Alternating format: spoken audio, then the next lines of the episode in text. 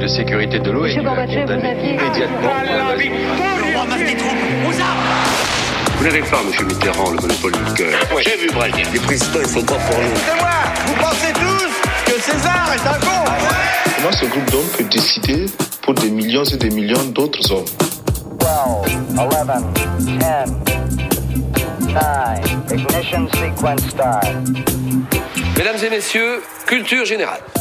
Bonjour, bonjour à tous et bienvenue dans Culture 2000. Bonjour Jean-Baptiste. Bonjour Grégory. Bonjour Yann, je commence par les hommes. Bonjour. Bonjour Marlène. Bonjour Greg. Et bonjour Léa, ça va? Bonjour Greg, oui très bien. Ah, T'as fait ta grosse madame. C'est d'être un homme. Ah, Je suis très content de vous retrouver aujourd'hui parce qu'aujourd'hui dans Culture 2000, on va vous parler de la naissance de l'État d'Israël. Alors si vous pensez écouter un nouvel épisode de Culture 2000 centré sur une bonne grosse poilade, eh bien vous vous trompez car en cette semaine on va vous parler de la difficile naissance de l'État d'Israël, ce qui implique forcément de parler des différents conflits qui l'ont précédé mais aussi des conflits qui ont suivi et puis qui durent toujours, hein, c'est ça.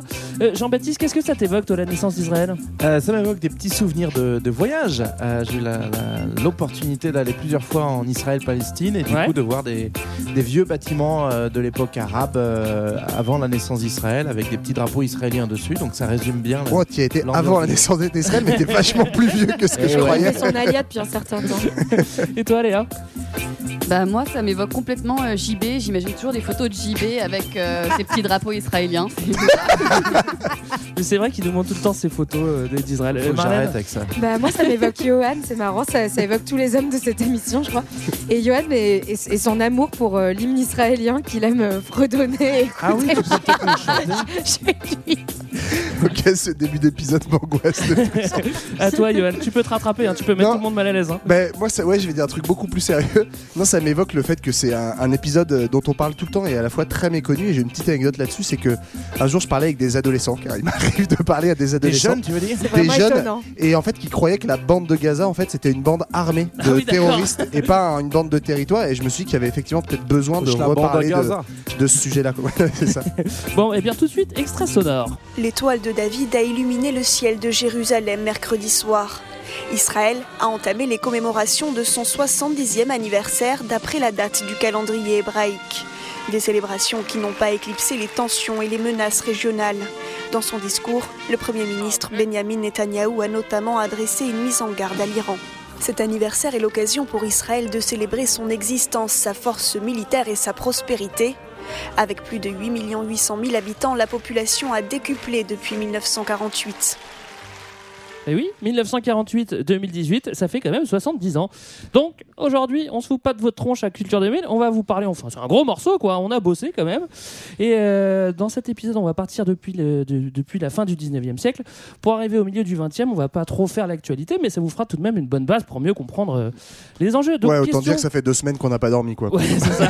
pour préparer ce morceau là que ce soit clair hein, sur... Oui, c'est sûr, c'est vous sûr. voyez pas nos cernes mais en vrai Donc, euh, la naissance de l'État d'Israël, qu'est-ce que ça représente tout de suite en fait Mais comme tu dis, euh, on est obligé de remonter avant la naissance de l'État en tant que tel, puisque c'est un croisement, cet événement, entre l'aboutissement concret d'une idéologie qui s'appelle le sionisme, qui naît dans, au 19e siècle. on, on définira après. hein. Voilà, qui est un truc un peu nouveau hein, dans, dans 2000 ans d'histoire de diaspora juive. Et puis, c'est aussi le point de départ bah, d'un nouvel État et associé à cet État euh, l'idée d'un conflit majeur euh, qui est toujours aujourd'hui dans l'impasse au Proche-Orient. Alors c'est quand on l'a dit, c'est 48 pour la, la naissance officielle et puis on, on a, on a défini un peu ce qu'on allait, ce qu'on allait traiter aujourd'hui. Ça se passe où? Il faut définir où c'est Israël? Où- où- bah je où- pense où que c'est Marlène qui peut le définir Ouais, vas-y, dis-nous. Je crois qu'il n'y a, que moi qui sais où c'est Israël? Ouais, moi, Alors les enfants. Israël. Vous voyez la Méditerranée, cette grande mer Oui. C'est tout à l'est, d'accord? Oui.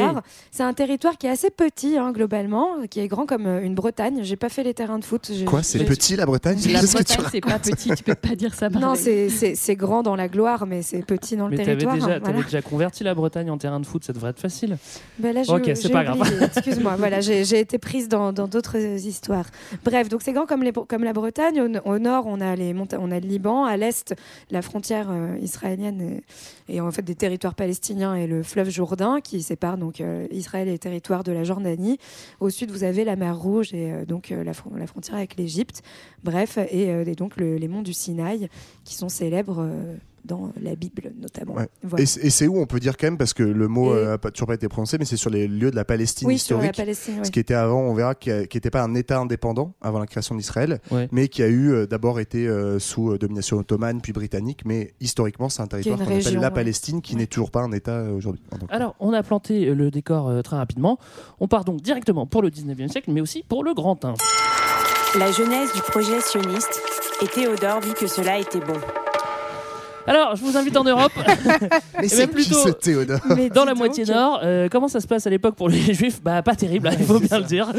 Pas Bah, top, on, top, on est top. dans un siècle, on en a déjà parlé, mais euh, 19e siècle, c'est le siècle de gros montée des, des nationalismes, c'est-à-dire de l'idée que euh, à chaque peuple, chaque nation, enfin chaque nation doit avoir un État.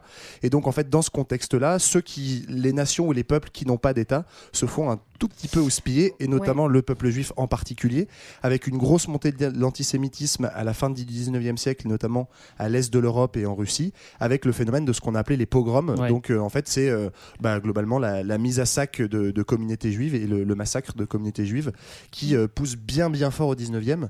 Donc ça, c'est on va dire le, le premier élément qui, qui donne euh, naissance au sionisme. Quoi. Ouais, et bon, alors ça c'est euh, aussi un, un grand classique. En général, quand il y a des persécutions religieuses, bah, tu, tu- tu cherches une solution. Et donc il y en a qui commencent à réfléchir. Ouais. Et, et- et- et qui- comment, comment est-ce qu'ils Bah, réfléchissent ils, ils ont aussi d'autres- pardon, ils ont aussi d'autres influences. Et euh, le 19e, c'est aussi le, le, le siècle où on commence à réfléchir à la question de l'individu et de l'émancipation. euh, donc, avec, euh, bon, on a vu dans dans d'autres épisodes euh, toutes les théories euh, socialistes. Et donc, ces, ces courants-là de pensée, ils vont aussi influencer les grands penseurs juifs du 19e.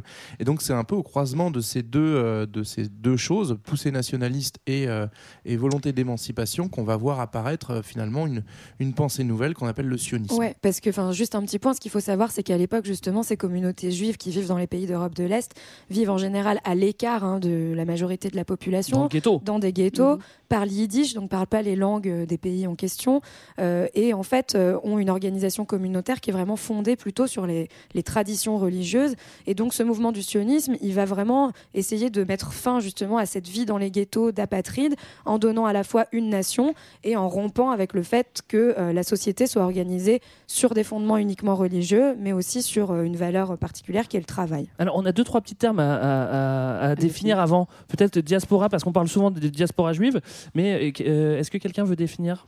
Moi, j'avais envie de définir le sionisme. D'accord, ben, ça sera après. On te le garde pour après.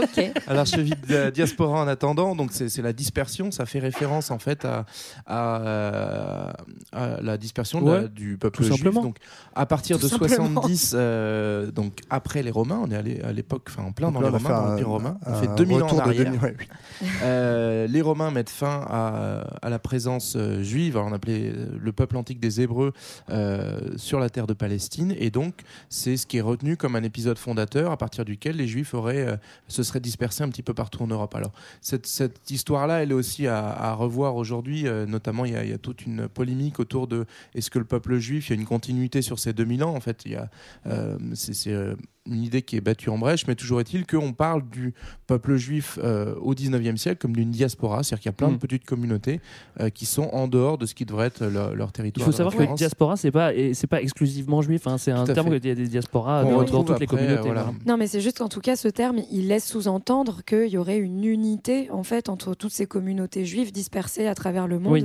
Et en fait, c'est sur cette idée d'unité que va reposer l'idée de, ce- enfin, le- ce nationalisme euh, sioniste qui, qui naît. Alors justement, euh, Léa, tu Oh, oh. tout à l'heure. Parce que le sionisme, on l'entend tout le temps, mais euh, c'est pas euh, aussi évident qu'on peut le croire. Donc qu'est-ce que c'est que le sionisme? Eh ben, c'est une idéologie qui prône le retour euh, à Sion. Sion, c'est le nom de Jérusalem. C'est Zion aussi. Hein? C'est Zion, ouais, exactement. Et donc, Sion, voilà, c'est c'est la terre d'Israël qui a été promise par Dieu aux Hébreux dans la Bible.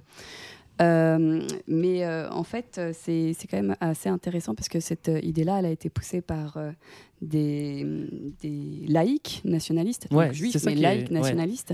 Et c'est, euh, c'était une idée qui était complètement aberrante pour euh, les juifs Pour les euh, religieux, et euh, pour les orientaux dont on va parler, qui, euh, eux, se disaient, mais alors ça veut dire qu'il faut qu'on abandonne l'idée que le Messie va revenir, quoi.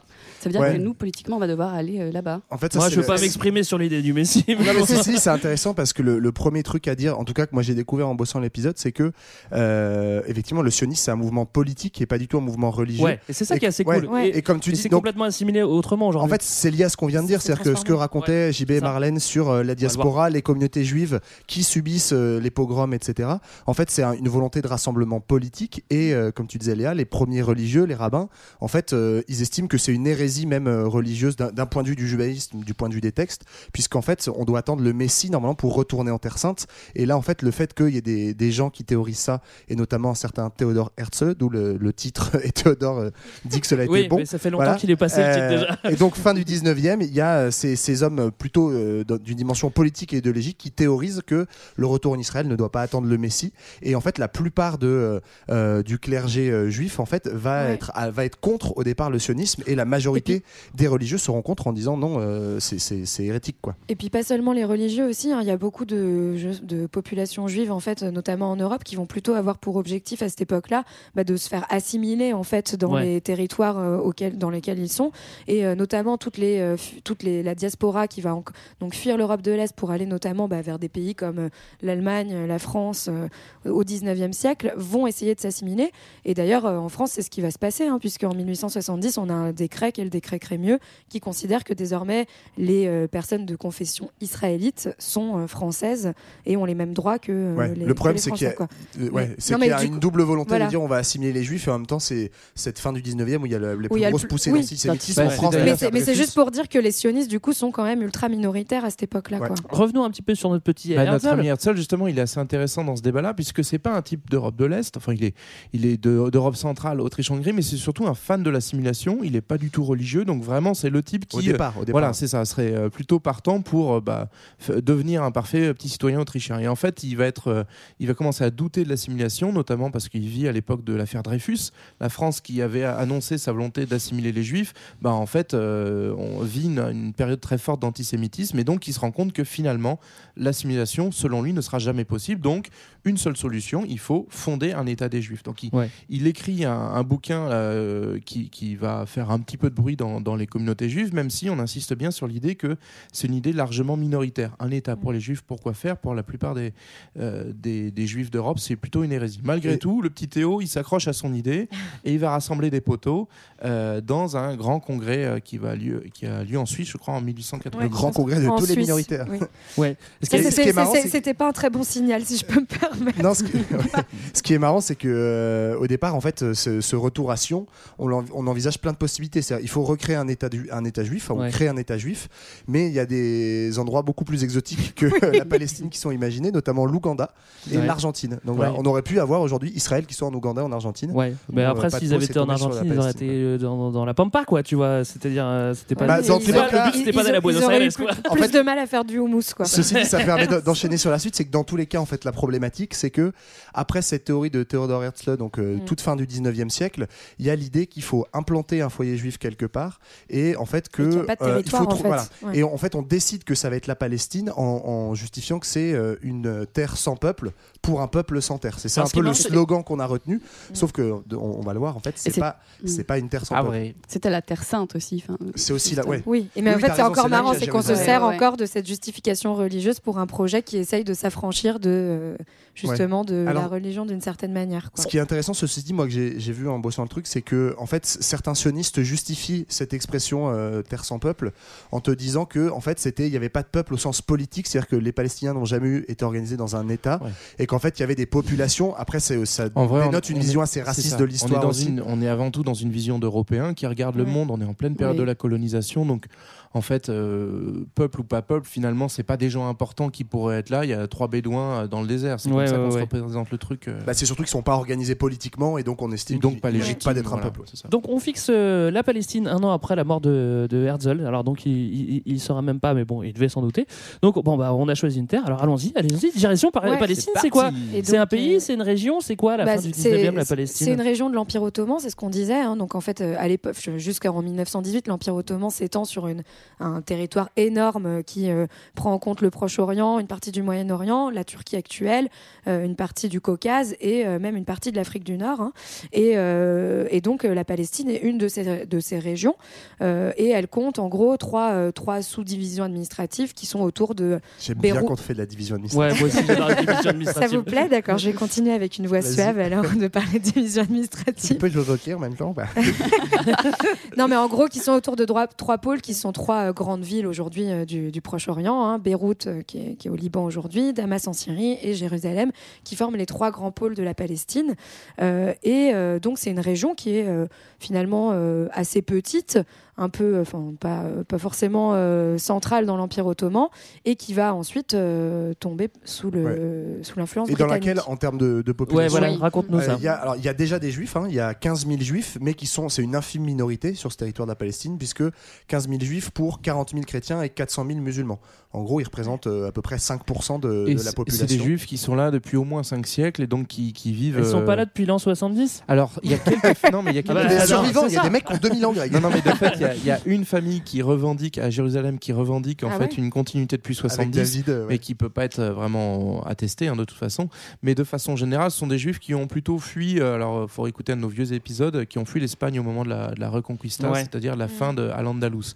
Euh, donc, c'est c'est des populations juives qui sont installées depuis très longtemps et qui vivent globalement à l'arabe en fait. hein.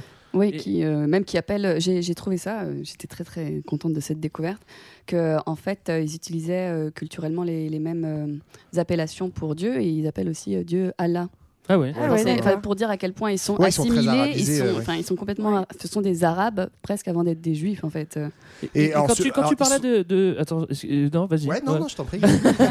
Non, quand tu parlais de ceux qui Euh, étaient là depuis au moins 5, siècles, ils ont un nom euh, alors on les, on les appelle. En- euh, donc cette communauté, on appelle ça le, le Yishuv et assez vite on va appeler l'ancien Yishuv puisqu'on va voir qu'il y a un nouveau Yishuv. Yishuv c'est la communauté, c'est le voilà. Ouais. La communauté Non, ce que, oui, ce que je voulais dire, c'est que. Euh, bah, je sais plus d'ailleurs. D'accord. Si, si, si, Merci, non, pardon, c'est qu'ils sont, ils sont arabes culturellement, mais ils sont très croyants, puisque justement, c'est des. Genre, en fait, leur Ouais. rôle, c'est d'étudier la Torah, et en fait, ils vivent de euh, mecs, enfin, de juifs de la diaspora qui leur envoient du fric pour Oui. survivre. Ils sont un peu plus religieux que Voilà. les autres. Et du coup, en fait, étant très religieux et assez orthodoxes sur la religion, ils sont hyper antisionistes, et donc, Ouais. les juifs, quelque part en Palestine, sont antisionistes, et ils sont contre Oui, parce qu'ils veulent pas, ils veulent pas des, ils veulent pas d'un homme nouveau juif euh, qui Ouais, serait bah, socialiste. pour eux, ça n'a pas de sens. Ouais, quoi, ça a pas de tant sens. que- On peut comprendre.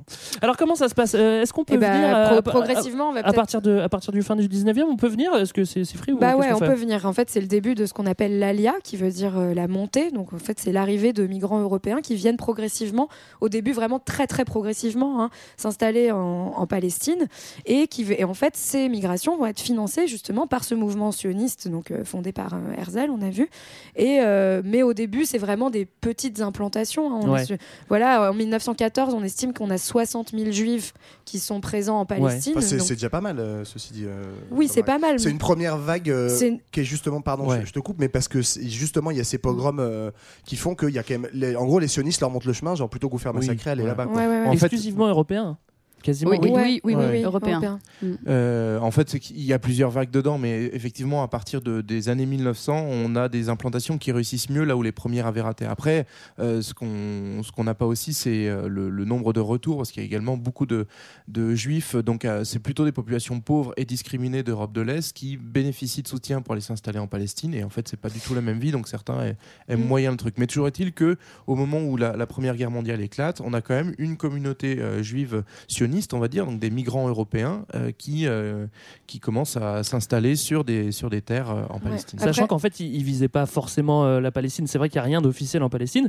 On euh, souvent, ils auraient plutôt tendance à favoriser les États-Unis ou. Oui, c'est ça. ou- ou- ou- Pour la vas-y. plupart C'est qu'en fait, quand, quand je disais que c'était des vagues qui étaient encore assez minoritaires, c'est que certes, ça représente une pro- proportion de la population de la Palestine qui est de plus en plus importante, mais en fait, la majorité des migrations juives à l'époque se font plutôt vers les États-Unis, enfin, Ouais. En tout cas vers des États anglo-saxons. C'est ça que je voulais dire. Alors, on a dit qu'il allait y avoir de la guerre dans Eh cet oui. épisode. On a qu'à commencer par la première. La première, Allez la première est mondiale, s'il vous plaît. C'est là- notamment 1. que les, les British entrent en scène euh, sur le territoire. Ah bah oui. Parce que du coup, les British, en fait, euh, ils veulent chasser les Ottomans, comme les autres Européens, parce que les Ottomans sont alliés à l'Allemagne. Non, parce que les Ottomans ont on moustaches va que, dire. que, que Oui, c'est pour ça. aussi, mais aussi parce qu'ils sont alliés à l'Allemagne qui a aussi une moustache. L'Allemagne a une moustache. hein, Le pays, bien sûr.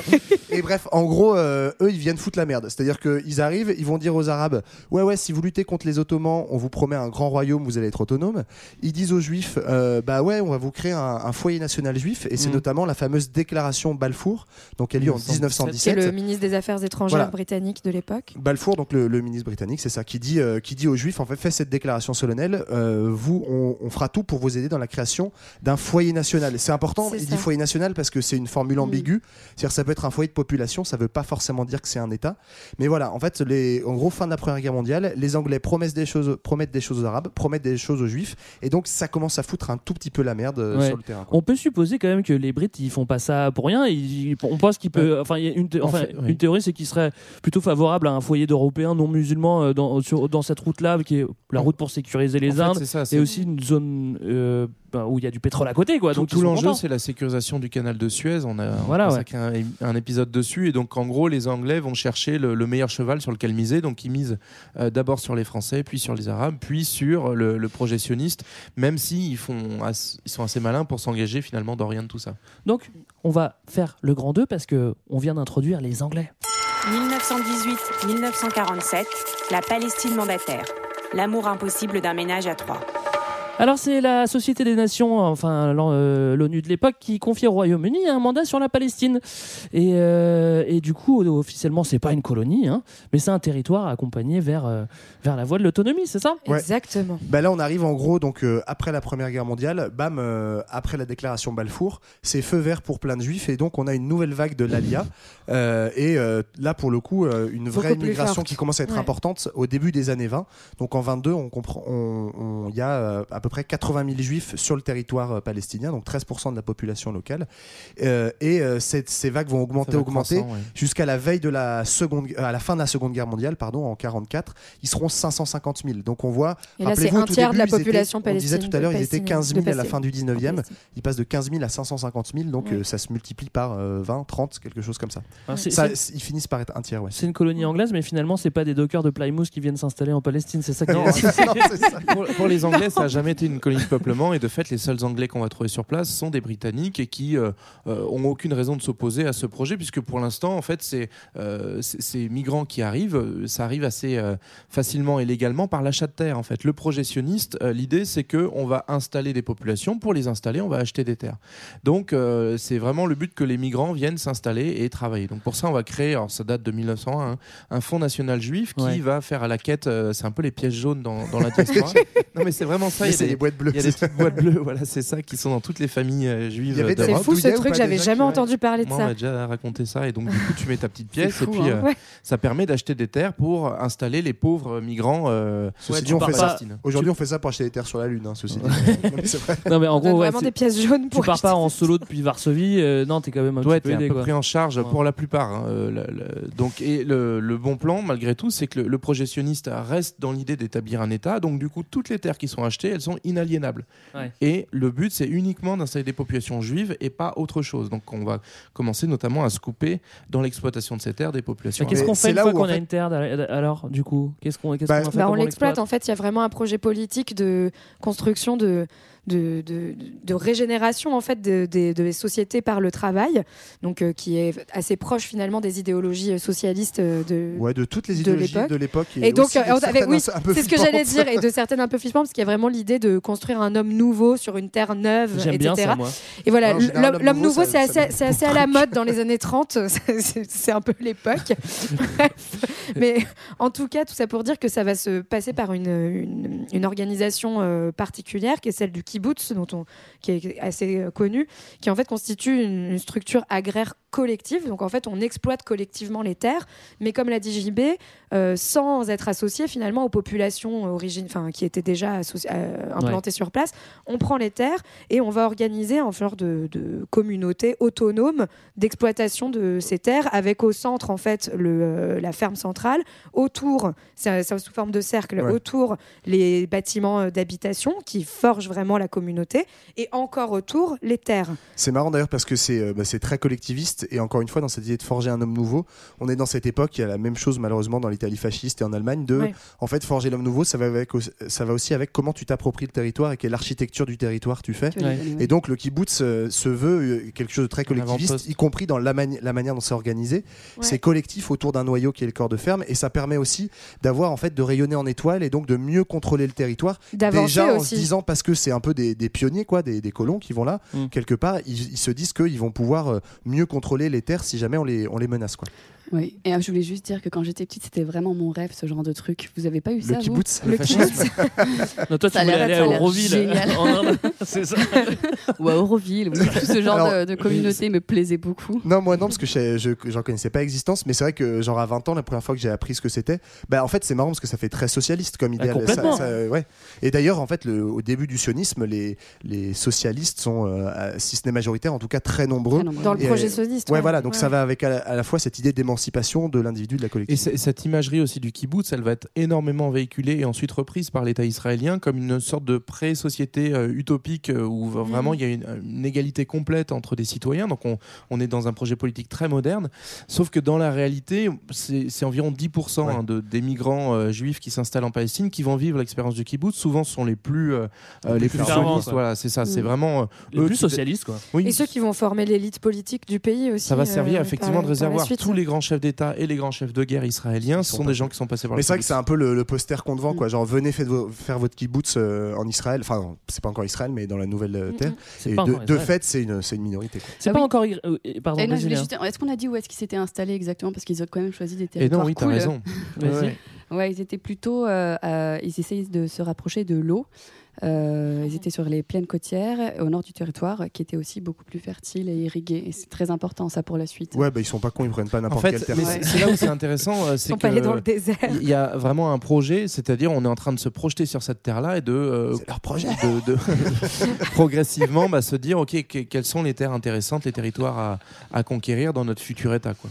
Alors, s'il commence à y avoir de plus en plus de juifs hein, qui, vivent, qui vivent en Palestine, euh, c'est pas encore Israël, il va falloir organiser un petit peu cette société, cette communauté. Comment est-ce qu'on fait Yes. Euh, On avait parlé de l'agence, euh, on avait parlé de l'agence juive? Non, on avait parlé encore. de, la non, Du Fonds 1900. national, on Ouais, a- voilà. Bah, du là, Fonds l'agence national. juive, en fait, euh, comme tu dis, pour organiser la, co- la communauté, paf, on lui met une tête politique. Et l'agence juive, c'est en fait une sorte de gouvernement euh, qui est pas encore légal, puisqu'il n'y a pas d'État, mais c'est Ouais. une sorte de gouvernement qui va en fait organiser cette vie sur place et en lien avec le Fonds national juif, organiser le- le- l'arrivée de population. Ça va être surtout un interlocuteur qui va permettre de dialoguer avec les Britanniques qui sont sur place, qui sont encore l'autorité euh, en place. Donc, on l'a dit depuis la fin de la Première Guerre Et ce qui est mondiale. intéressant avec la création de l'agence juive en 1929, c'est qu'on voit une bascule. Jusqu'à présent, le projet sioniste, il était pensé depuis l'Europe.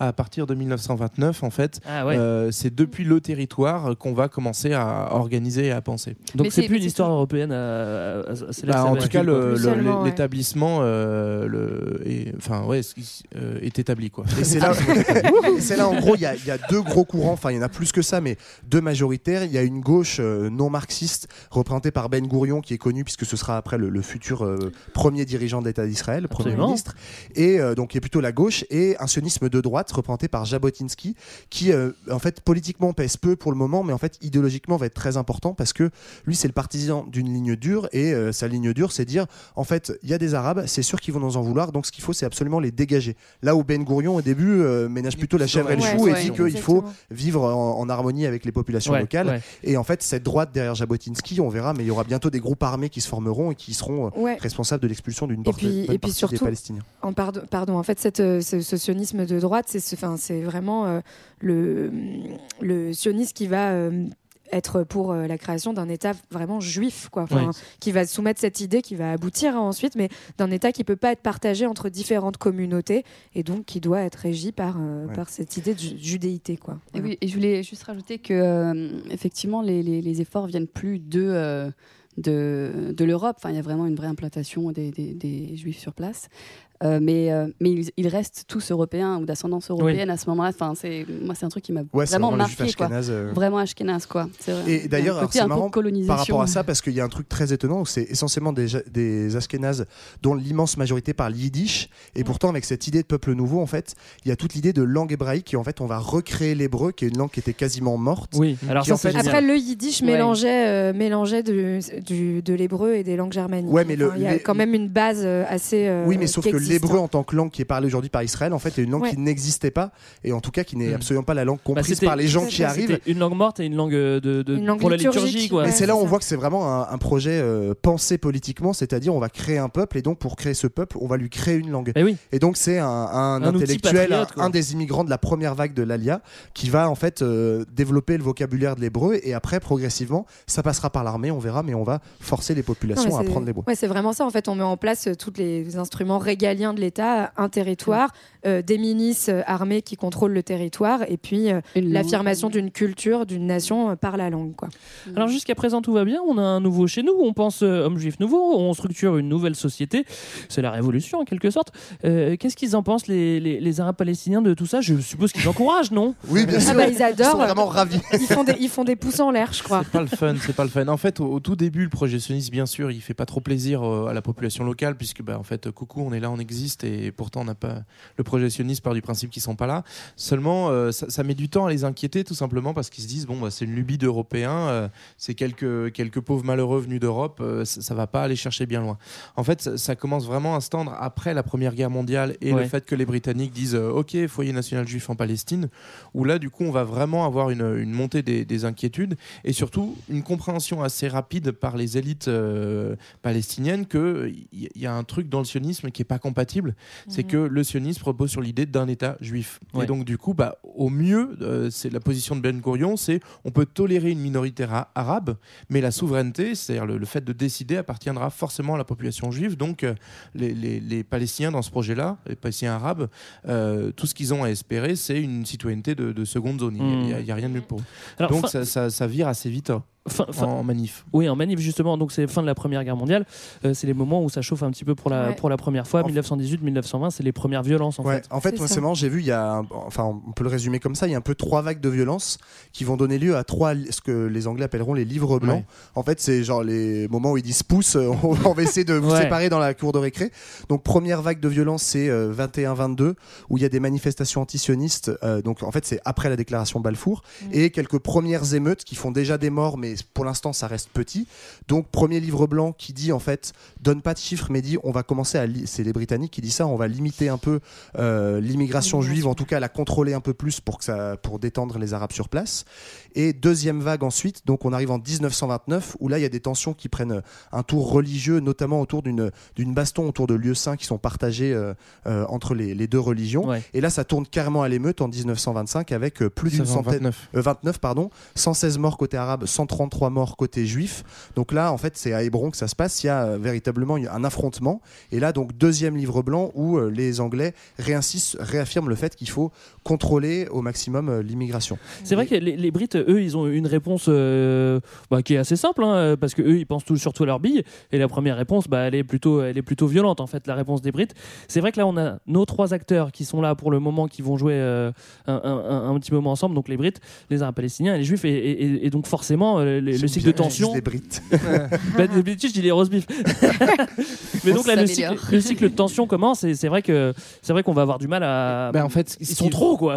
Au-delà du fait qu'ils soient trop, le fait qu'ils puissent pas parler tous ensemble, c'est aussi une volonté de la communauté politique euh, palestinienne de dire en fait nous on veut pas s'asseoir à la table des négociations parce que ça veut dire reconnaître la présence euh, britannique donc euh, qui est quand même bah, un colonisateur européen et reconnaître le projet sioniste. Euh, euh, c'est la, la condition en fait pour que les, les Arabes puissent s'exprimer politiquement dans le cadre du mandat britannique, c'est déjà reconnaître la déclaration Balfour, ce qui est impensable pour eux.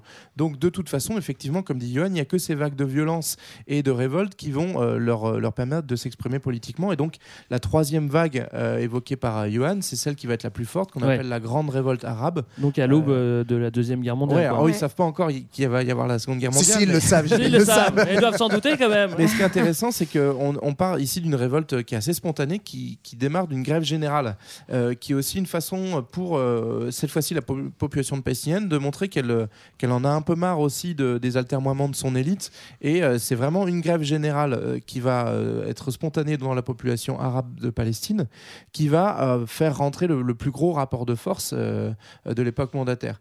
Et euh, notamment euh, un rapport de force suffisamment important pour que euh, cette population arabe bah, interpelle non seulement les élites palestiniennes, mais aussi tous les nouveaux dirigeants du monde arabe qui, qui Mhm, vient de- euh, qui est en train d'émerger, d'accéder à l'indépendance. Donc, euh, pour la première fois, en fait, la cause palestinienne devient un élément fédérateur pour le monde arabe. Ouais. Et là, et du coup, la réaction. euh, Non, tu voulais dire un truc euh, vas-y. Non, la réaction, la réaction brite, comme tu l'appelles. en fait, fait, elle consiste en deux trucs. Troisième livre blanc, qui est le plus connu, qui cette fois en fait impose un, compte, un quota à l'immigration juive. On verra que ça posera problème après la Shoah, après la Seconde Guerre Mais mondiale. vrai qu'en faisant ça, ça sent vraiment qu'ils ils essayent de garder leur bille. Genre, on veut garder la Palestine, on fait OK, vas-y, on lâche un peu du lest à droite, on lâche un Ouais, peu du lest à gauche Bah, parce pour que- on veut rester, quoi. Parce que la grève générale, elle est hyper puissante euh, des populations arabes et qui sentent bien qu'ils ils sont obligés de faire quelque chose. Donc euh, là, ils limitent un quota, euh, c'est à 75 000 juifs sur 5 ans. Il n'y a pas, en fait, il t'as- il y a pas plus de juifs qui ont le droit pour les Anglais de rentrer sur le territoire. Et la deuxième chose, c'est euh, le plan pile. Donc là, en fait, c'est euh, une, euh, une, un plan fait par les Britanniques qui propose, en fait, fait une première proposition de partition en deux États. C'est la Ah, première fois que ça première arrivera. fois que ça arrive, ouais. Et donc là, ils disent, OK, la proposition politique qu'on fait pour, pour euh, calmer les tensions, c'est de faire un État juif, en gros, sur le littoral et au nord, un État arabe à l'intérieur et au sud. Sauf que, en fait, là où ils croient que ça va apaiser les tensions, ça fait que les accélérer, puisque les Arabes, ils disent, quoi, c'est quoi ce bordel?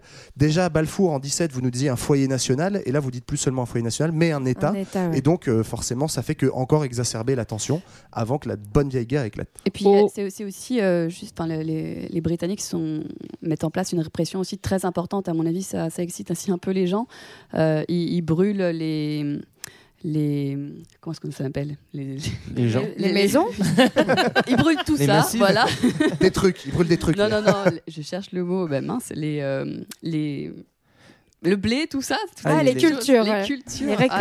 Ah, d'ailleurs- ça va pas du tout. C'est à ce moment-là aussi qu'il y a une solidarité qui se crée entre population rurale et population urbaine autour d'un nouveau euh, symbole qui va devenir le symbole de la Palestine, qui est le kéfier, ce foulard euh, blanc et noir, en fait, qui était avant le- le- l'équivalent du chapeau de paille des paysans euh, palestiniens. Et qui est maintenant l'équivalent du drapeau breton, qui est sorti par tout le monde. dans tous les Et qui est partout dans le monde. hein, donc c'est super, c'est une Il va opération être- réussie. Il va être adopté par les, les grévistes des villes pour montrer qu'ils forment qu'un qu'un qu'un tout. Quoi.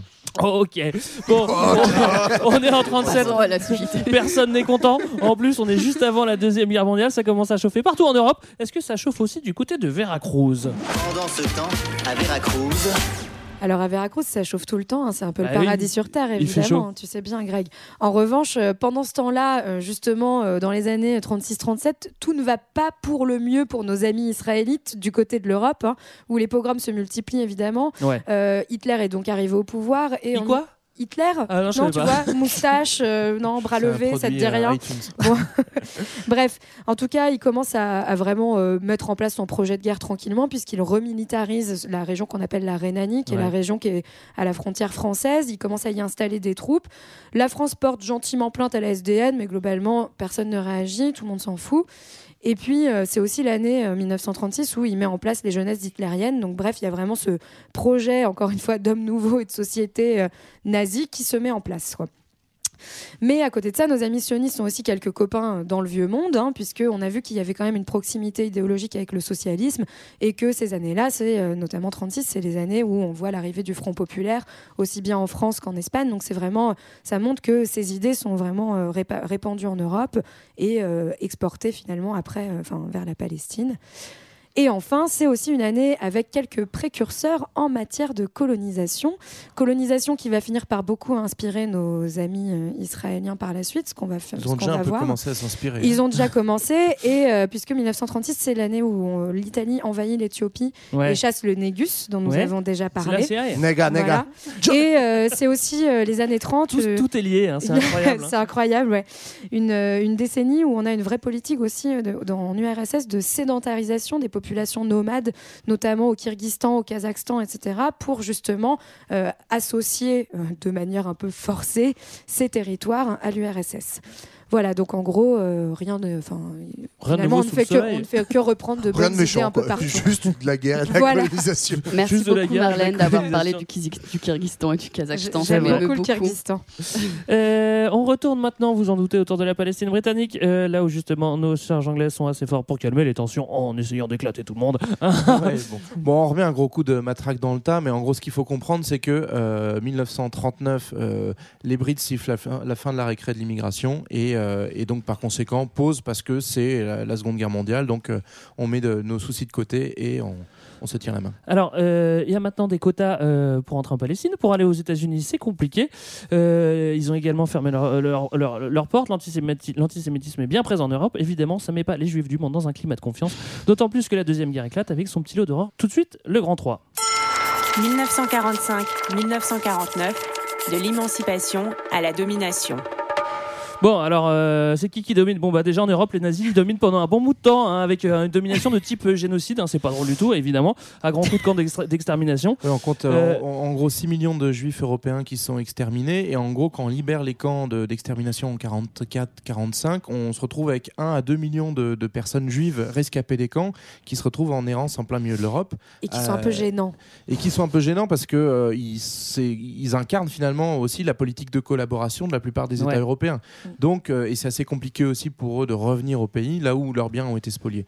Donc, on a cette, euh, cette euh, masse en fait de, de- de migrants en, en errance et euh, forcément les sionistes qui disent bah, d'une, on avait raison, euh, on vous avait dit que c'était pas possible de s'assimiler. De deux, venez, venez, euh, on, on va vous accueillir. Et ouais, ce qu'il faut dire, c'est que c'est quand même vraiment un tournant majeur dans le, dans le sionisme et euh, la future création de l'État d'Israël. C'est que, évidemment, la Shoah, c'est ces millions de morts, plus ensuite les millions de juifs qui veulent plus rentrer chez eux. C'est évidemment Et- un choc pas, hein, ouais. Et en fait, ça donne raison en fait aux idées sionistes. Et quelque part, euh, paradoxalement, c'est le massacre des juifs d'Europe qui va donner raison aux sionistes. Et là où ils étaient très minoritaires et où ils gênaient un peu tout le monde, en fait, à la fois, il y a une poussée populaire des juifs en disant, bah, franchement, ça, ça pue du cul chez vous en Europe, donc on va peut-être aller ailleurs. Et à la fois, en fait, les États européens et occidentaux en général disent, bon, bah, en fait, on peut pas trop aller contre la création d'un État parce que globalement, euh, c'est une population qu'on vient de massacrer et Ouais. on a tous du sang sur les mains. Mais après, c'est compréhensible. Enfin, tu vois, c'est compréhensible. C'est-à-dire Ouais. que tu as, t'as une population qui est massacrée pendant la guerre. Après, tu veux rentrer chez toi, ta maison est occupée, il y a encore des, il y a encore des violences. Tu te dis, bon, bah, enquête, en fait, j'ai j'ai rien à faire. Ouais, là, ça, mais- Donc, mais s'il y en a plus- quelqu'un qui te propose quelque chose, enfin. Et puis j'insiste là-dessus parce qu'en fait ce traumatisme-là, il faut en fait faut vraiment toujours l'avoir en tête parce qu'il va être central dans la conception que les Juifs vont avoir de la conquête du territoire et de en fait avoir l'impression de rejouer leur survie tout le temps euh, C'est ça, ouais. sur un autre territoire et ça va être vraiment. euh, ouais, il y a plein Euh, de psychanalystes après qui ont analysé ça en fait en faisant un lien entre psychanalyse et politique, mais c'est hyper intéressant Oui. parce que c'est vraiment central. Les, les- les Britanniques euh, qui sont euh, en Palestine, euh, eux, veulent limiter le, le flux justement après la guerre et euh, ils n'ont pas très bonne presse parce que justement ils rebalancent euh, certains, certains euh, immigrés juifs qui arrivent, ils les rebalancent dans des camps. Alors c'est moins pire qu'Auschwitz, mais c'est quand même pas Ouais. terrible. C'est-à-dire qu'en fait ils rejouent la scène. C'est-à-dire que c'est vrai que tu, tu fuis l'Europe, tu veux aller en Palestine euh, clandestinement, tu te fais choper, tu te fais mettre dans un camp, tu dis je vais jamais m'en sortir. Donc euh, c'est- c'est- les, les, les Bah. font pas non plus les, ils limitent bah, en fait. Ils voilà, limitent les l'entre- roast beef. Ah, voilà, les. Après il y a l'affaire de l'Exodus. Oui, voilà, qui donne pas la bonne presse aux, aux- Anglais non L'épisode le plus célèbre de, de 47 où en fait les on peut expliquer ouais. Ouais, les- Oui. donc l'Exodus, c'est un, navi- un navire qui va C'est pas partir, Movement of hein, rien à voir. qui va partir du port de, de Sète dans le sud de la France et qui embarque en fait 400 4500 rescapés du génocide avec pour projet d'aller en Palestine. Ouais. Et en fait, la marine britannique va intercepter ce navire, refouler les, euh, les, les- ces rescapés vers l'Europe et ça va eff- eff- effectivement faire scandale à une époque où euh, on, est, on commence à, à mettre un peu euh, le doigt et la lumière sur euh, c'est- les crimes de guerre et les crimes contre l'humanité qu'il y a eu pendant cette guerre et, où en fait ça paraît scandaleux qu'on euh, finalement qu'on refoule. euh, Bah, C'est-à-dire que tu t'es tapé déjà c'est- 5 ans de concentration. Si en plus c'est pour passer 5 ans qui suivent sur un bateau où personne veut t'accueillir, ça le Ouais, non mais du coup les, les, les- Ça émeut plus grand monde aujourd'hui, ce genre de truc. Non, c'est ça. Mais les Britanniques ont assez mauvaise presse. Je veux dire, entre euh, cette- ce refoulement euh, constant, euh, donc euh, cette politique de refoulement des euh, rescapés de la Shoah, et en plus euh, un mouvement de plus en plus fort contre le colonialisme, puisqu'en fait, à cette à cette époque-là, c'est encore eux qui sont les mandataires de la Palestine. C'est ce qui va amener progressivement au fait que euh, bah, ils vont euh, Bah, abandonner le territoire. Quoi. Tout le monde a envie qu'ils partent en fait. Ouais, quoi. du- C'est ça le Oui, truc. parce que pendant ce temps-là, en, en Palestine, la- les choses se gratinent un peu. C'est-à-dire que dès la fin de la guerre, en fait, la lutte euh, indépendantiste reprend, mais avec deux finalement deux courants. D'un côté, les Palestiniens qui disent bah, toujours opposition aux projectionnistes et qui s'inquiètent de voir euh, ces, ces flux de migrants massifs euh, vraiment euh, débarquer euh, en Palestine, et d'autre part, qui souhaiteraient que les Britanniques euh, s'en aillent pour de bon, qu'on puisse créer l'État arabe, puisqu'il y a d'autres États arabes qui émergent à ce moment-là au, au Liban, en Syrie, euh, en Ouais. Transjordanie, etc. Alors, Et donc euh, tout ça va amener bah, forcément une insurrection armée contre les. euh, oui, non, pardon, j'ai dit le, le deuxième courant indépendantiste, c'est le courant sioniste, qui considère que puisque les Brits euh, s'opposent à l'avenue de, de migrants euh, juifs d'Europe, eh bien c'est l'ennemi, et donc il faut aussi les chasser.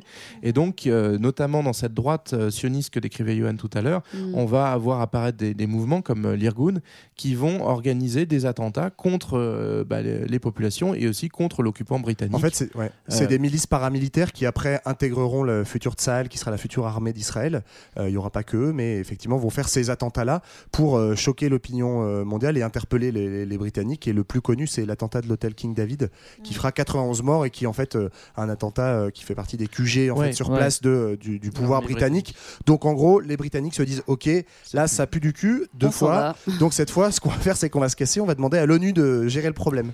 Enfin, Et là on, va vous, faire- on vous refile le bébé avec Voilà. l'eau du bain. oui, quoi. c'est trop d'ingratitude. hein. Et On c'est peut- là on que, peut- on peut en parler, c'est vrai. Et donc, après avoir foutu la merde pendant 30 ans au Moyen-Orient, il laisse une situation de, de bordel. Et donc l'ONU euh, va proposer un plan de partage qui va être voté donc à l'automne 47. Et qui est vraiment intelligent. hein. Voilà, mais en fait, il, alors il y a tout un travail, on n'a pas le temps de détailler aujourd'hui, mais de lobbying en fait au sein de l'ONU pour faire accepter, euh, y compris par l'URSS, euh, l'URSS va voter ce plan de partage. Il y a que Ouais, les alors l'URSS, il n'y a pas de lobby. Hein.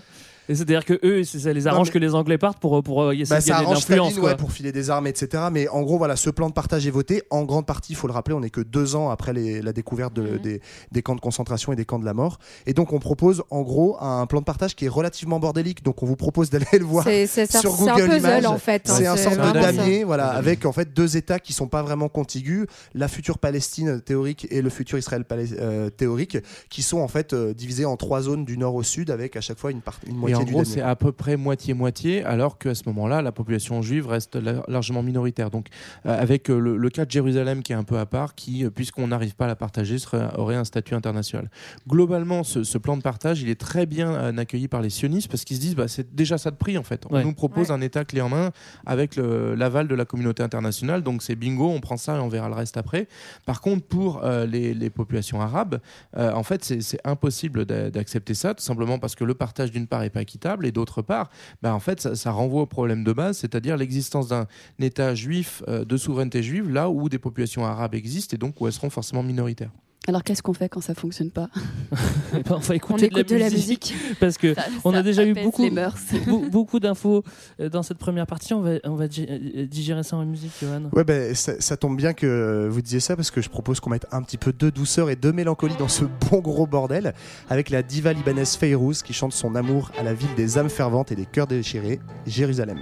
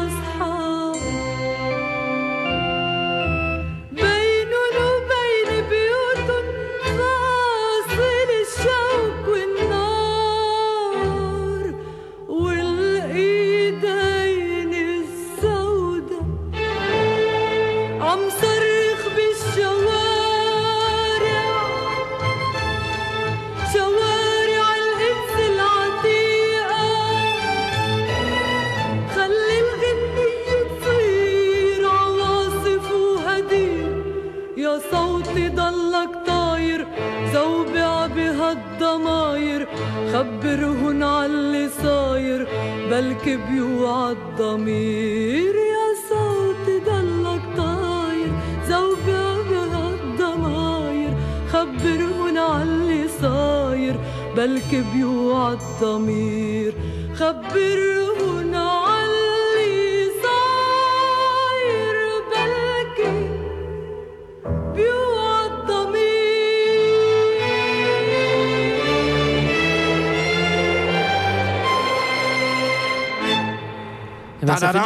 Petit peu de musique. C'est pas l'homme qui prend la main.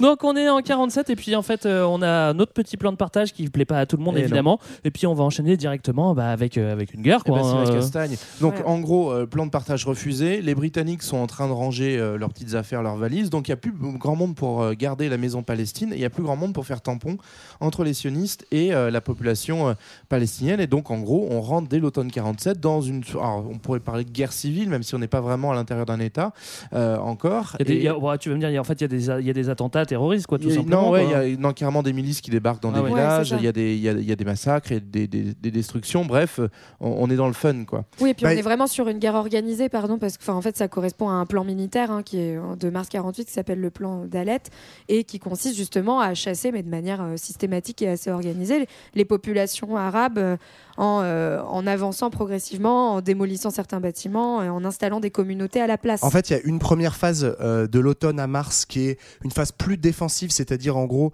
dans les, frontières de l'État israélien décidées par le plan de partage, euh, les milices israéliennes, donc ils sont rassemblés dans la Haganah, qui est l'ancêtre en fait de la- l'armée israélienne qui viendra de Sahel. Donc d'abord cette phase défensive, on essaye au maximum de sécuriser la zone et là où il y a en fait des foyers de révolte arabes, euh, de, de minorités arabes dans le futur territoire euh, euh, israélien, on essaie de les dégager et à partir de mars, il y a ce plan d'Alet où on passe dans une On phase va offensive. améliorer le plan de Voilà. partage. Et tout, faut quand même le dire parce qu'en fait, toute la controverse historique sur laquelle en fait il y a toujours pas de truc tracé, c'est on sait qu'a priori euh, les communautés arabes ont été chassées de force, mais on ne sait pas si c'est un plan global politique décidé en tant que tel ou si c'est en fait les milices sur place qui ont fait le boulot Mhm. de manière euh, désorganisée. En tout cas, ce qui est sûr, c'est que pour Israël, l'idée c'est de grignoter sur le plan de partage qui était décidé, et en fait pour les Palestiniens, c'est ce qu'on va appeler la Nakba, c'est-à-dire en fait la catastrophe où il y a sur un million euh, d'Arabes 750 000 euh, euh, Palestiniens qui fuient leur village euh, de gré ou de force, mais généralement dans de une force. logique quand même de nettoyage ethnique qui, est, qui est en plus assumée par les Israéliens dans les premiers temps euh, 48-49 quoi c'est après qu'on va tomber dans l'oubli mais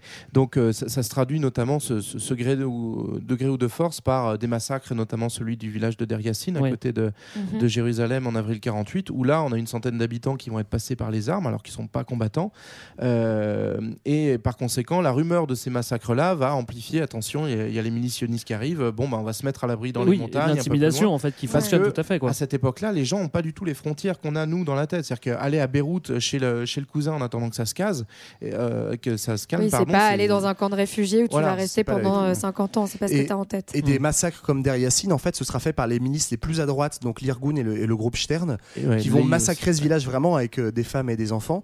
Et dans l'idée derrière, et d'ailleurs même les plus modérés, en fait, c'est pour ça quelque part qu'ils laisseront faire. L'idée, c'est de faire des exemples pour terroriser en fait la population arabe et que les gens, c'est pour ça que c'est délicat. Est-ce qu'ils sont tous partis de force ou pas? Mais en fait, Oui, et que les gens on a fait des exemples Ouais. de massacres vraiment violents pour que des gens partent de même par peur, en fait, en disant bah si vous restez, voyez ce qui va vous arriver, quoi. Oui, donc, euh, ouais, inti- Vas-y, Marlène. Non, pardon, mais Non, euh, d'ailleurs, je rebondissais sur ce que disait JB quand il disait, bah, en attendant, en fait, je vais aller voir le cousin machin, ou enfin, aller euh, chez, euh, enfin, plus loin dans la région, euh, à- chez quelqu'un que je connais. C'est qu'en fait, euh, les gens partent avec la clé de chez eux. Euh, c'est qui va en fait être le symbole de la diaspora palestinienne par la suite parce que il n'y a pas l'idée en fait qu'ils partent définitivement et qu'ils On quittent, le- ils quittent leur Ils territoire. revenir, ouais. voilà, ils pensent qu'il y a vraiment un espoir de retour et d'ailleurs c'est ce qui est revendiqué aujourd'hui par, ces- par les populations palestiniennes, c'est ce qu'ils appellent le droit au retour. Ouais, c'est le nœud, c'est la question des réfugiés. Donc, c'est 750 000 réfugiés vraiment en- qui partent en six mois. C'est cette question-là qui est encore aujourd'hui au cœur des négociations parce que les Israéliens refusent en fait en disant bah non, vous êtes partis de votre propre gré, c'est plus chez vous. Et les Palestiniens disent il est est hors de question de- d'envisager une solution de paix sans euh, la question des réfugiés. Quoi. Alors sur ces, sur ces- non, tu veux. Bah, tu- pendant ce temps-là, la- en fait, la guerre va prendre une dimension supplémentaire puisque en mai 48, officiellement, les Brites qui étaient plus vraiment là disent ça y est, on n'est plus là. Et donc, du coup, le 14 mai, euh, David Ben Gourion va proclamer euh, la naissance de l'État d'Israël. Il parle d'indépendance de, de l'État d'Israël, donc cet État juif dont il précise pas les frontières puisqu'elles sont en train de se décider sur le terrain par par le jeu des armes. Et le fait qu'il y ait cette proclamation d'un État juif va donner euh, le, le- le prétexte à tous les voisins arabes euh, de, de ce nouvel État de rentrer en guerre contre lui puisqu'ils le reconnaissent comme euh. Sachant quoi, ils, ils attendaient que ça pour rentrer en guerre. Voilà, et certains, et certains avaient déjà envoyé des, des- des troupes sur place. Donc à partir de mai 48, on rentre dans une guerre cette fois-ci qui est plus civile, Officielle, ouais. mais officielle entre le nouvel État israélien, hein, qui est immédiatement reconnu par les grandes puissances, et les voisins arabes, donc Liban, Syrie, Transjordanie, Égypte, mais aussi l'Irak, qui est pas voisin, mais qui va envoyer des troupes. Eh, je peux jouer moi aussi. C'est un peu ça. Et euh, donc là, on est sur une guerre qui va être très très violente, qui dure jusqu'au printemps 49. Mais là encore, dans le discours israélien, pendant très longtemps, on a dit euh, jeune État Israël tout frêle, entouré de- d'ennemis euh, Oui, coordonnés. menacé, En réalité, dès, dès euh, l'été euh, 48, Israël a l'avantage numérique, la coordination et l'avantage matériel sur des armées arabes qui sont d'une part toutes neuves, d'autre part pas du tout coordonnées. Et L'avantage euh, numérique, je crois qu'ils l'avaient pas, moi justement. Ils, ils ils avaient l'ont la, la après- coordination et les armes, mais Ils l'ont euh, à partir de l'été, en fait, il y a un premier cessez-le-feu, bref, euh, qui leur permet de, de- de se durcir. Donc, en gros, des combats très très acharnés qui durent jusqu'au printemps 49 où on n'arrive plus à bouger les positions et donc on va commencer à, à signer des armistices. Et en attendant, on va- Israël est né euh, et a survécu à, à ces- à cette première guerre. Absolument. Avant de, de faire le, le- le- le bilan total, de, enfin de, le bilan de cette guerre, on va peut-être faire le, le petit thème astral. hein. Euh, Léa, on n'a toujours pas de, on a toujours pas de générique pour Mais toi. il va falloir en trouver un, Mais absolument. oui, tu m'avais pas dit. Eh bien, euh, Israël, je vais m'adresser directement à toi, évidemment. Bonjour. Euh, je vais te vous voyez en fait. Je suis un peu impressionnée. Israël, vous voulez mieux vous connaître Vous avez frappé à la bonne porte en tant que taureau ascendant scorpion, lune en lion. Euh, vous êtes quelqu'un de passionné et jusqu'au boutiste. Vos contradictions internes peuvent prendre du temps avant de s'ajuster en une dynamique cohérente. Mais une fois déterminée la voie à suivre, rien ni personne ne peut se mettre en travers de votre progression. Vous avez une personnalité secrète, intuitive et ambitieuse et possédez de remarquables facultés de rebondissement après un échec. Vous exercez naturellement votre charme, voire votre emprise sur autrui par votre redoutable capacité à percevoir les motifs cachés et les mécanismes psychologiques. Certains peuvent vous reprocher ou vous envier votre côté rouleau compresseur, qui est la contrepartie de votre formidable potentiel de création et de réalisation. Le rapport de force est incontournable dans vos relations, car vous ne pouvez respecter quelqu'un dont vous n'avez pas encore éprouvé la résistance. Est-ce qu'on peut, est-ce qu'on peut repréciser à chaque fois que ce ne sont pas, ils ne sont pas inventés par Léa, c'est un astro, c'est le Ils sont vrai. trouvés sur Internet. À partir de la, la vraie date de naissance, c'est c'est assez terrifiant. hein. C'est assez merveilleux, ouais. je- Et oui, donc euh, à partir de la vraie date de naissance, euh, c'est Greg était incroyable. parti faire une sieste. non, non, pas du tout. Il passer à euh, l'astrologie. Greg est un peu impressionné par ce, c'est vrai ce que thème astral. c'est vrai qu'Israël a pris l'opportunité de créer son dès qu'il a pu en fait de créer son État officiellement et il y en a beaucoup qui disent a posteriori que en fait euh, la Palestine a fait a fait euh, a, pas, a pas refusé de, de créer un État à ce moment-là parce que les conditions lui, lui convenaient pas et que a posteriori c'est une erreur et que les choses Bah, Il y a, auraient- ouais, il y a plein de pu être vraiment palestiniens différentes qui en ont, 48 ils qui avaient, ont ils avaient re- fait ont aussi. dit qu'ils avaient regretté en fait Ouais. de ne pas avoir accepté, mais bon, Mais- comme disait JB tout à l'heure, c'était compliqué d'accepter au départ. Quoi. En Alors- tout cas, enfin peut-être un petit bilan de, de tout ça, de cette Ouais. indépendance. Donc c'est que euh, Israël finalement est implanté pour- sur euh, à la, à la fin de cette guerre sur 78% du territoire de la Palestine Alors mandataire. c'était Alors que c'était 56%, prévu ouais. voilà 56% au départ. Donc euh, il y a eu quand même un petit euh, upgrade quoi euh, sur euh, après cette guerre. Euh, c'est un donc euh, le nouvel État israélien qui est créé comporte une large majorité juive. Donc il y a 600 000 habitants, mais quand même une minorité arabe qui reste importante hein, puisqu'il y a à peu près 160 000 euh, personnes arabes. Donc en fait un quart de, ouais. la population. voilà, ce qui reste important. Et on va donc tracer des frontières qui vont qui sont à ce moment-là qui sont déterminées par les armistices et euh, qui, qui du coup euh, Ouais, sont on- euh, un peu particulières. On a la bande de Gaza, donc aujourd'hui euh, qu'on qu'on Qui n'est connaît. pas un groupe armé. N'est donc, pas un groupe armé, hein. Voilà. Et au sud-ouest. Qui est au sud-ouest euh, du territoire isra- euh, palestinien, qui euh, va être occupé par l'armée égyptienne, qui s'arrête euh, là, et qui du coup aussi, euh, c'est une position extrêmement stratégique parce que ça donne sur le canal de Suez. Vous avez, euh, non pardon, je dis, des- je dis des bêtises Bah, sur, sur la Méditerranée, Sinaï, sur le. Sinaï, voilà, c'est ça que je voulais dire. fait, hein. Et, euh, vous avez- et la rive droite du Jourdain, euh, qui va être occupée par la Transjordanie, qui va devenir Ouais. la Jordanie par par la suite. En fait, ce qui, est, ce qui est important euh, ouais, de dire par rapport à ça, c'est que en fait, ce qui était le territoire palestinien, même réduit à, à, euh, l'inverse de 78%, c'est 22, euh, même réduit à ça, en fait, c'est pas un État et c'est occupé par les forces arabes. les Donc, en fait, armées. Par les armées arabes, les populations palestiniennes qui vivaient là, en fait, ils sont doublement niqués parce que ils se font niquer par les Israéliens qui ont pris plus de place que ce qui était prévu sur la- l'accord au départ, et ils se font niquer par les forces autour qui ont combattu pour les aider, mais qui en fait envahissent. Chacun y va de son bout de gras, et il y a notamment tout Ouais. un, y a un très bon rendez-vous X là-dessus, si ça vous intéresse, sur en fait des négociations secrètes pendant la guerre entre le roi Abdallah de Ouais, Transjordanie Transjordanie. et euh, l'armée israélienne pour en fait dire bah Ok, on vous laisse prendre une bonne partie du territoire et comme ça, moi, je vais prendre ce qui est la Cisjordanie, qui à l'époque en fait est dominée par la Transjordanie, donc l'État euh, d'à côté. Mais ce qui est en fait euh, encore hallucinant, enfin pour rebondir sur ce que disait JB tout à l'heure, parce que euh, les Israéliens en fait vont encore une fois justifier de ces- leur création par ce sentiment d'encerclement qu'il va y avoir et qui est effectif à cette époque-là, hein, avec d'un côté la Transjordanie et l'Égypte notamment, et au nord le Liban et la Syrie. Mais en réalité, ces négociations secrètes montrent que finalement tout le monde taille un peu Oui. part du lion, quoi. Pas d'État palestinien, mais un État israélien officiel, on l'a dit. Qu'est-ce que ça nous laisse envisager pour le futur 2000 C'est du passé. L'avenir nous appartient. Bon, alors, on, on se l'est dit en tout début d'émission, le 14 mai 2018 marquait les 70 ans d'Israël, mais euh, ce- ce- cette célébration, elle marque aussi une certaine vision de l'histoire, qui est une vision partielle, puisqu'on oublie euh, l'opposé ou le, le- le pendant de cette, euh, de cette indépendance, c'est ce qu'on a appelé la Nakba. Euh, alors en fait, cette, euh, cette histoire de la Nakba, elle, euh, elle est pourtant hyper importante pour les Palestiniens, hein, que ce soit ceux qui vivent encore en Israël ou ceux qui vivent surtout à l'extérieur. Et ce qui est intéressant, c'est que ce, rapport à la mémoire de la Nakba en Israël par les Israéliens juifs a tout à fait changé depuis la création. En 48, en gros, c'est tout à fait assumé. On a foutu dehors des, Palestiniens, on en a même massacré quelques-uns. C'est bien, c'est pas bien. La, question n'est pas là. Il fallait, il fallait à tout prix s'en sortir. Il fallait à tout prix créer notre État juif. En fait, c'est la guerre de 67 qui va changer la donne dans la mémoire israélienne, puisque le terme occupation euh, désigne désormais les nouveaux territoires conquis et plus du tout ceux de 48. 48, du coup, devient légitime, on n'occupe pas, et donc la Nakba tombe dans l'oubli israélien à mesure qu'on forge aussi un nouveau récit national euh, et de grandeur et défensif, c'est-à-dire que dans toute son histoire, Israël n'aurait fait que se défendre contre les Arabes. En fait, la donne va changer dans les années 80 par le travail des nouveaux historiens israéliens qui, eux, vont s'appuyer sur des archives concrètes de la guerre d'indépendance pour faire émerger la face sombre de la guerre de 48 et notamment euh, le, le nettoyage ethnique. Pour autant, pour une partie de la société israélienne, le drame vécu par les civils palestiniens reste leur histoire, une histoire d'arabe et donc pas leur problème. Et c'est dans l'indifférence de la société israélienne qu'à partir des années 90, les citoyens arabes d'Israël commencent à organiser des marches du retour le jour de la fête nationale, le 14 mai, euh, pour montrer que l'histoire est un peu plus compliquée que simplement une fête. Et les défilés aux couleurs palestiniennes prennent de l'ampleur, ce qui fait qu'en 2011, l'État israélien passe une nouvelle loi, la loi Nakba. Alors, c'est pas pour reconnaître la Nakba, c'est pour empêcher qu'elle soit reconnue, puisqu'on va menacer, par exemple, les profs qui l'enseigneraient. On va supprimer euh, les subventions à toute association qui participerait à ces C'est pas commémorations. François Fillon, leur ministre de, de l'Éducation? C'est- C'est Pénélope qui a, qui a bossé ce dossier. Rends l'argent. Et donc cette euh, loi, en fait, qui voulait écraser la, la mémoire de la Nakba, a produit l'effet inverse puisqu'elle a mis en lumière ce terme qui était très peu connu du grand public israélien, à tel point que ça a alimenté un débat.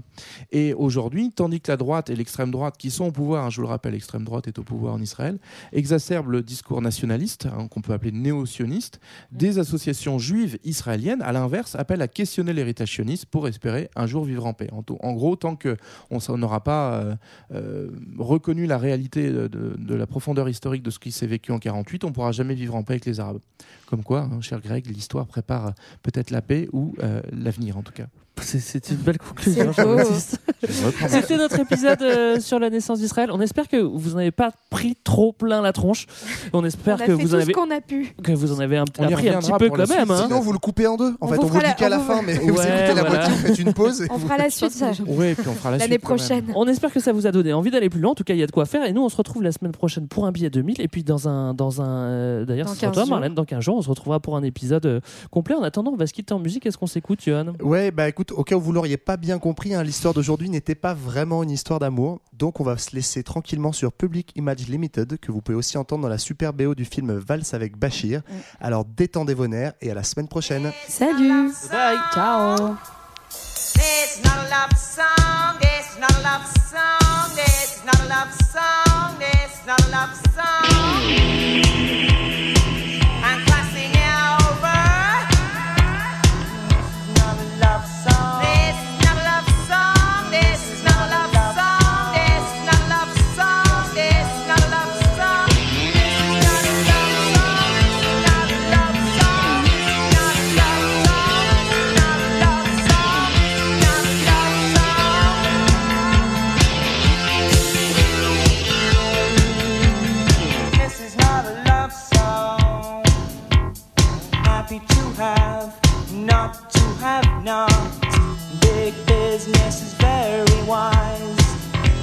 passing over